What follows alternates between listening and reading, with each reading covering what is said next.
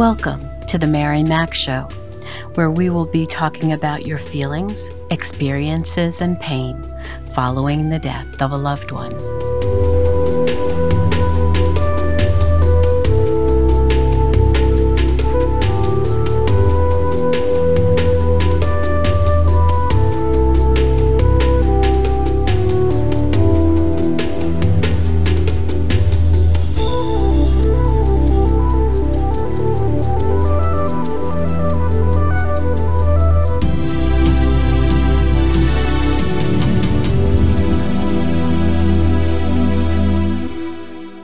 Morning, good afternoon, good evening. Wherever you find yourself in this entire world, I welcome you. How are you doing, my friend, my warrior? I hope this week finds you well. Today, I'd like to share with you my memories of that fateful day 20 years ago this Saturday. I knew I might have a hard time doing this episode, but I really wanted to share with you my memories. You see, I grew up in New York City, and I have a great affinity for that city. And to this day, when I happen to watch a movie that shows the Twin Towers in the background, I still pause and I well up with tears. Not having those buildings in the skyline, well, it's just not the same. The Twin Towers, as the World Trade Center was often called, brought many significant memories for me. On the evening I finished my last class for my master's in business administration, my MBA, my parents picked me up and we headed down to a restaurant called Windows on the World, which was at the top of Tower 1 at the World Trade Center. They had made reservations to celebrate my achievement, and I remember my father ordering champagne. It was by far a magnificent restaurant. Several years later, I received my engagement ring on the 4th of July on the observation deck, also on the 107th floor. I remember the weather wasn't too clear, but it didn't matter.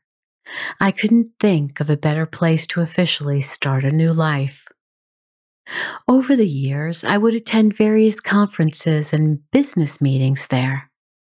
I remember how fast the elevators moved, and when the meetings were over, I'd go down to the complex where there were so many stores to choose from. It was like a mall within the big buildings. And then later, I would make my way to the subways to go uptown or home. The last time I enjoyed the towers was for my 40th birthday.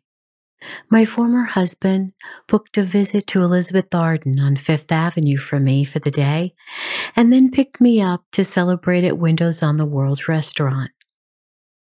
Never could I have imagined it would be the last time I would enjoy that restaurant and those buildings.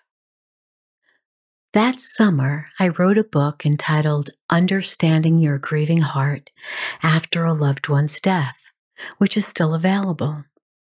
On Monday, 9 10, my printer called to say they were sending out the galleys that day. But I didn't receive them until nearly a month later. All transportation had stopped after the attacks. On the morning of 9 11, and I cannot believe we are commemorating 20 years since terrorists killed our sense of safety. I was in Florida, where I still live now. I was awakened with the words, I think you might want to get up. Something has happened at the towers. I remember getting up quickly, and when I saw the happenings on the television, I stood in the middle of the living room with my hand over my mouth in disbelief. The first thing I did was pop a VHS tape in so I could record it all. And as it turned out, we just kept taping continually for the length of 60 hours 10 tapes at six hours each. The irony is, I never threw out those tapes and recently found them in a shoebox while going through some old things. This format is no longer used, but one day I will have them converted. I see it as a piece of history. It also occurred to me while standing there that somewhere I had photos of my 40th birthday dinner. I feverishly rummaged through all my photos, all my loose ones and albums, until I finally found those particular photos. We had been sitting at the windows in a booth, and you can see the table and sky outside. The windows in the towers were very narrow. That I do remember. And on that day, as I watched people holding on to the outside to gain air because they couldn't breathe, the anxiety in my body was growing, thinking what I would have done if I had found myself in that position. People, evil people, from somewhere far around the world had coordinated a mass murder, not only in New York, but in DC and on a plane which crashed in Pennsylvania. And while I'm standing in the living room, I'm listening to the idiotic commentators as the towers were burning and people are leaping to their deaths, that they can't confirm that anything has happened in the towers. At that point, I'm screaming at the television. We're all watching this and you can't confirm anything? How asinine can you be? But what I couldn't believe was that one at a time they fell. And not in the way I believed they might collapse. I never thought they would implode. I thought if they fell, they would fall sideways because buildings built so strong don't implode.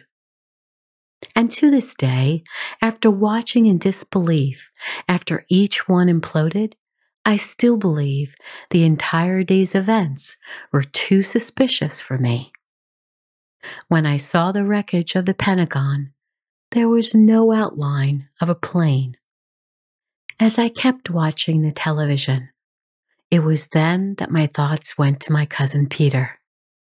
He, like my uncle and his father before him, were on the fire department of New York, the FDNY. We didn't know where he was that day, and it took a while for him to get in touch with my aunt, his mother, that he was safe. As it turned out, Peter, who had taken the lieutenant's test, was on the list to be promoted. And after the FDNY lost 343 men in one day, he was promoted to lieutenant the following Sunday. I can still see the photo of him, his wonderful wife Maureen, and first daughter Caitlin at the ceremony. Peter and Maureen also had Grace at the time and later Gabriella. I can't believe all three of their daughters are now in college. They are so precious to me.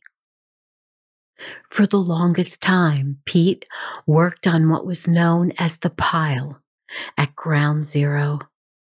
This was where all the remains of the buildings had landed, along with all its victims. It was a struggle to try to find survivors while the pile was still burning.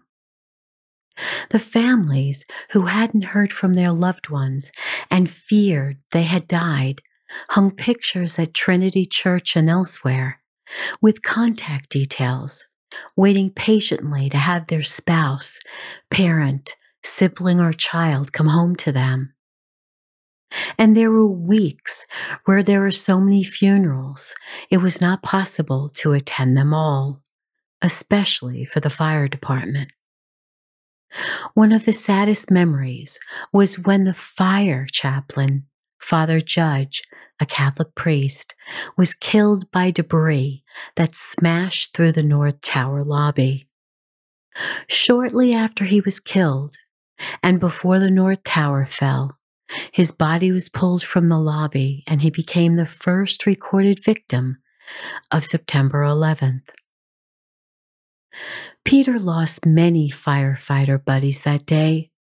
He worked on the pile for a very long time and it took a toll on him emotionally, along with all the other survivors of the FDNY. Many of them, over time, have died from lung diseases and other cancers because of the toxic fumes from the pile. He also honored the memory of his friends by creating a flagpole and a bench at his home. As time moved on, we went into Iraq and Afghanistan to find those responsible for the worst terror attacks on our home soil. This had never happened before. But the men who boarded those planes and flew them into the World Trade Center, the Pentagon, and Shanksville, Pennsylvania, who hijacked each of them, actually were Saudi citizens. That will always have me perplexed. One of the ironies of that day was it was a beautiful, clear blue sky day so many people commented on that. In New York City, it was the first day of school for a lot of children, so many of the parents who had personally taken them to school were late to work. It was also election day in the city, and others may have went to their respective polling places before work. These individuals were safe with their families that night. The World Trade Center represented the financial epicenter.